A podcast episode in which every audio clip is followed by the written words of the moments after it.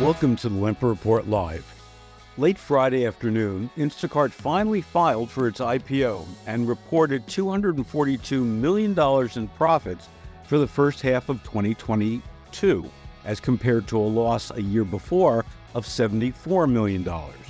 Now, there are two notable finds in the filing. First is that in 2022, a one time tax benefit helped its 2022 results, that number that I just shared it would be interesting to see just how much of that um, there there is and what the effect would be if we pulled that out.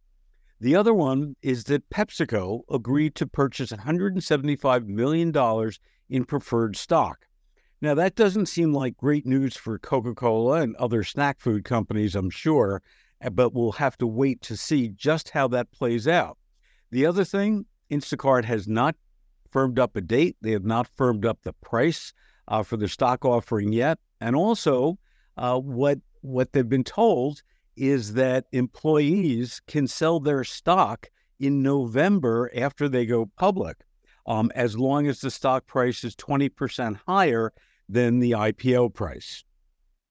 On today's broadcast, prices are up.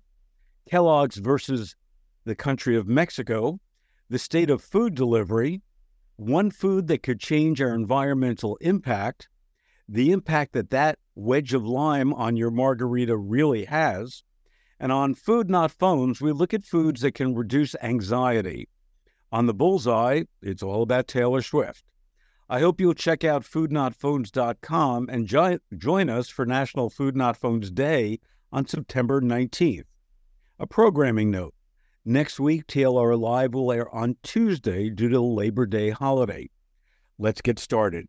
So, Sally, as we talk about Labor Day, um, what's interesting, and we just got this from the e commerce accelerator pattern, um, prices are up. And what's interesting, according to the Bureau of Labor Statistics, uh, their most recent report is that inflation rose 3.2% for major categories of goods over the last year. But when we look at Labor Day, Mayonnaise is up 16%, so maybe not so much coleslaw and potato salad this year. Potato chips are up 12%. Soda is up 5%. Ketchup up 5%. Hamburgers up 4%. American cheese up 4%. And lettuce is up 4%. So even though um, inflation 3.2%, we're starting to see a lot of um, increase in some of these numbers which for a lot of people might change what they're going to actually serve on Labor Day. Yes, and we know Americans love their grilling out, and Labor Day is a really popular time for people to gather together and um, and fire up their grills. Um, but uh, hot dogs have decreased by two point six percent. So Maybe we'll see some more people switching from hamburgers to hot dogs. Tomatoes are down 1.75% and mustard is down 1.61%. So maybe um maybe that makes up for the increased cost in mayonnaise there. Or maybe we see people go to other um, party food favorites like chicken wings or um, pizza. Yeah, and um, and I don't know if you've ever made a pizza on a grill, uh, but I have. No, no, I have, and it's great. It's uh-huh. absolutely fabulous. So that's a great idea. Um, Kellogg's is going to war with Mexico. Now, uh, for those of you that might not be aware, in 2020, uh, Mexico instituted their new labeling requirements, their black hexagons um, that showcase if foods are high in sodium or high in sugar. And it looks like Kellogg's um, is is really trying to keep uh, Tony the Tiger and Toucan Sam um, on their packages. Part of these regulations from Mexico dictate that if products are high in sugar, if they contain more than 37 grams of added sugar in a 100 gram serving, they can't use cartoon characters on um, on the package. So Kellogg's is suing the Mexican government over the labeling. One of the reasons for it is not just about Mexico, but clearly what we're seeing here um, in the U.S. Um, is, you know, again, more movement to try to get a healthy label out there. So I think this is a precursor to it. Um, but you know what? What's interesting to me is what Kellogg's has done is they have replaced sugar um, in their breakfast cereals with allulose. Um, allulose is actually a naturally occurring sugar. It's found usually in figs, raisins, wheat, maple syrup, and molasses, um, so that it does fall under that threshold. Um, they use it um, in the ingredients as allulose, so they're not even using the word sugar in it. Um, but you know, it's it's interesting because now what they're doing um, is you know putting Tony the Tiger on TV sports shows. Uh, just he has a Spotify playlist. Um, you know, just they're they're trying to get you know Tony the Tiger and uh, Toucan Sam um, as many places as they can because what we know is when you have those kinds of characters, kids obviously love them and they buy more. Yes, it, they are abs. It's obvious that they are going for a younger audience with a Spotify playlist. Um, I did look at the Spotify playlist, and uh, number two is "Eye of the Tiger" from the from the Rocky Four film. So of I course it is. Of course it is. Yes. Um. So so they yes they're clearly going for that younger audience with this this kind of outreach. Um. We have talked about this um, this ban on mascots on uh, sugary foods in Mexico and the taxes that they've placed on junk food there. And we've applauded this effort because this is an, a nutritional intervention in a country yep. that um, has a high rate of obesity and illnesses. So um, it's going to probably take some time to see how that's working. But what we're hearing from experts from these companies that um, uh, really are you know, fighting back against these laws like Kellogg's is that um, we're going to see a lot more lawsuits and we're going to see a lot more companies looking for loopholes in the system.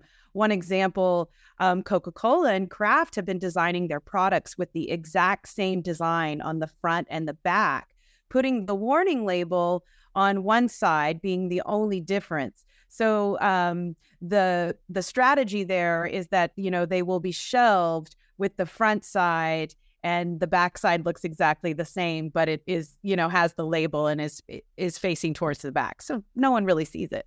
yeah, it you know, and uh, just to give you some idea, this was published in the International Journal of Behavioral Nutrition and Physical Activity in June of 2021, and what they did is they analyzed uh, the products in Mexico. Uh, they looked at 17,264 products 33.8% displayed nutrition claims, only 3.4% had health claims on them. In total, 80.8% of all the products in the Mexican market were classified as quote unquote less healthy. 48.2% of products had excess calories, 44.6% had excess sodium, and 40.7% excess free sugars. Um, also from Tufts, talking about you know the results of food labeling. Now, the study that they looked at, or was a bunch of studies, combined food labeling on menus, product packaging, point of purchase materials on supermarket shelves. And what they found is when you have these labels, consumers' intake of calories was reduced 6.6%, total fat was reduced 10.6%, other unhealthy food options by 13%. And also, uh, on the positive note, vegetable consumption, when again it was labeled, went up 13.5%. Um, so clearly, you know, this labeling works. Clearly, consumers want this labeling. Um, to your point, you know, part of it is, you know, there's this dual labeling, uh, so you don't see it. And the retailers, including Walmart, are instructed to put that on the backside so people don't see it. Uh, but I give Bimbo Brands um, an A for um, creativity, uh, probably an F for execution. Uh, but what they um, did on the, on their um, and their Takis, they removed the mascot from the packaging, as they had to by law.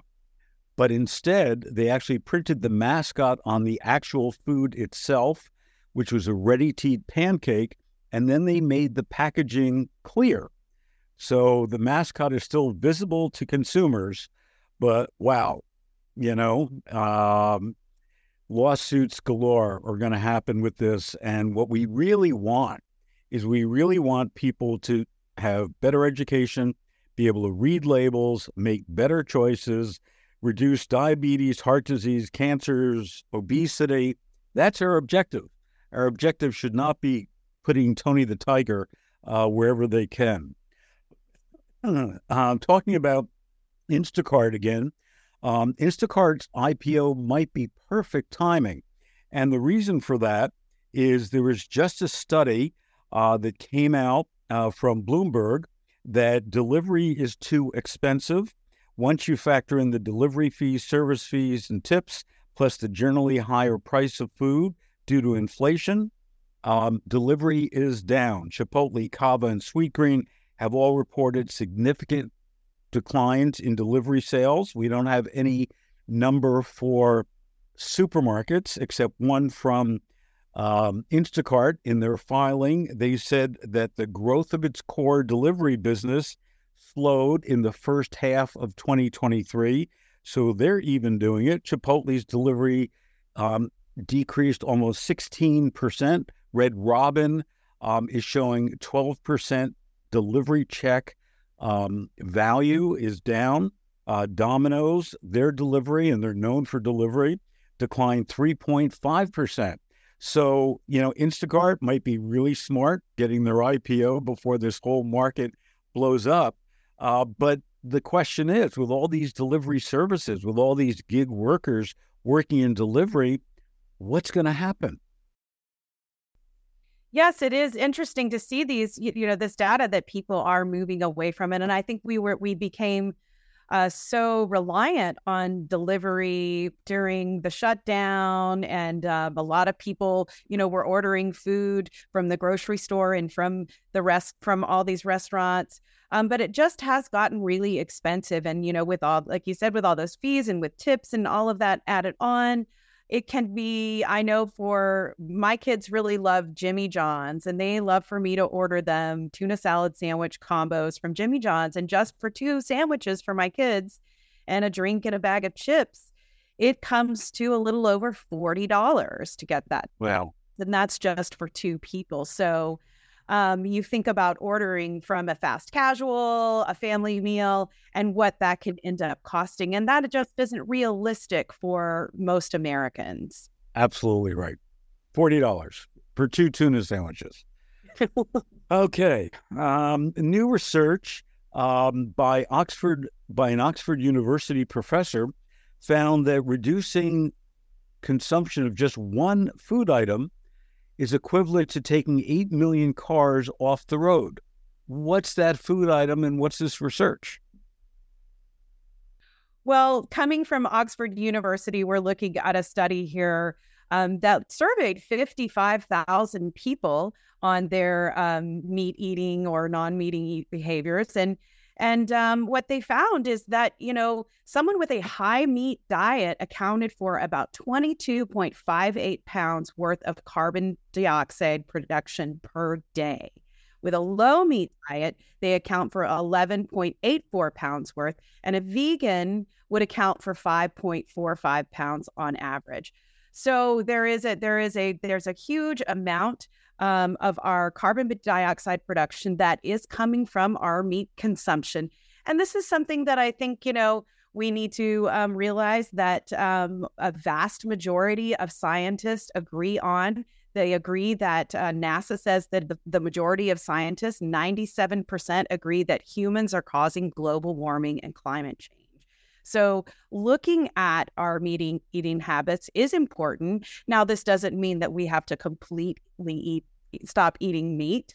That's not a realistic goal. And we have to kind of meet people where they are in the food industry, meet people where they are. Some really love meat and some don't, but we can we can encourage um, lower meat consumption and um, finding alternative ways to satisfy those cravings. Um, retailers can really help with that. Absolutely. And and talking about you know helping the environment, um, there is something that I never thought about.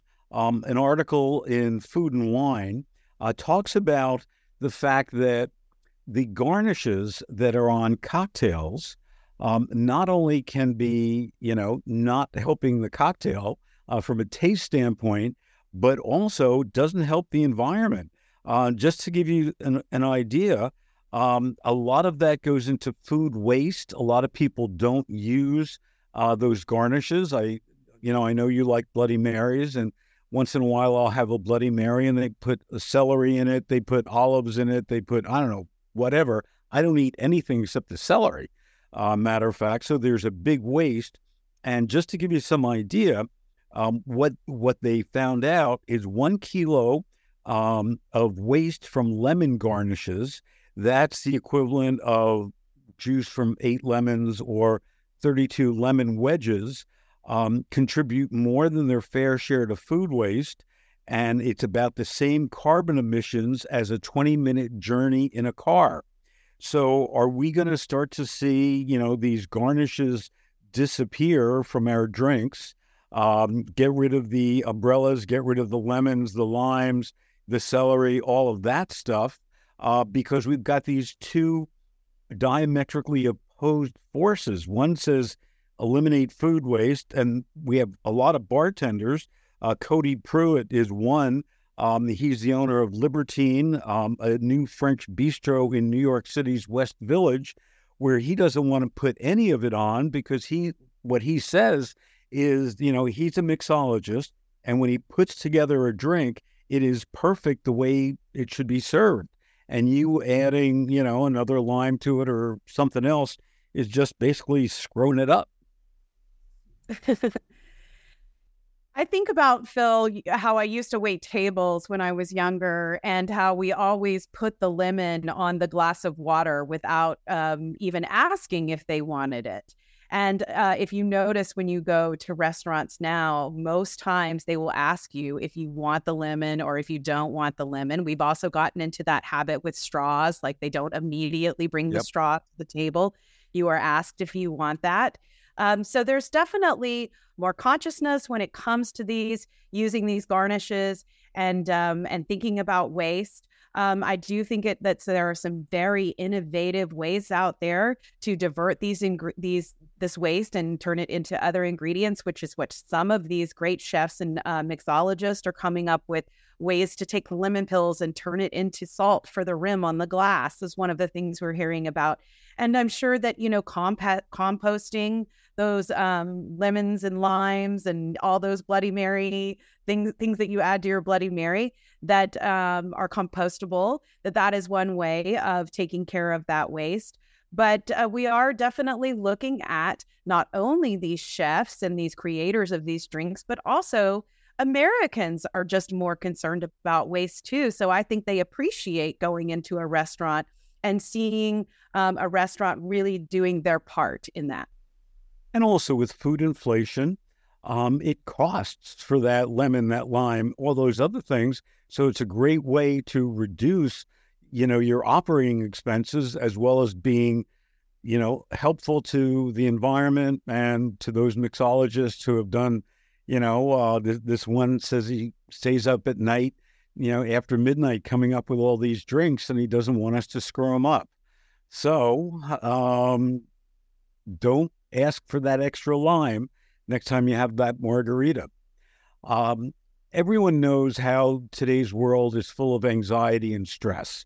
Uh, Dr. Uma Naidoo writes in Prevention that one solution is what foods are that we eat. Naidoo is a nutritional psychiatrist, and she writes that it's about our gut brain connection and how the health of one directly affects the health of the other and that the microbiome is a determinant of our anxious systems. The goal simply is to keep our gut healthy and to keep inflammation at bay. So, Sally, on Food Not Phones today, let's talk about what some of the foods are that Dr. Naidoo recommends. I absolutely love this list. Um, at the top of the list is prebiotic fiber. Fiber, sorry, excuse me.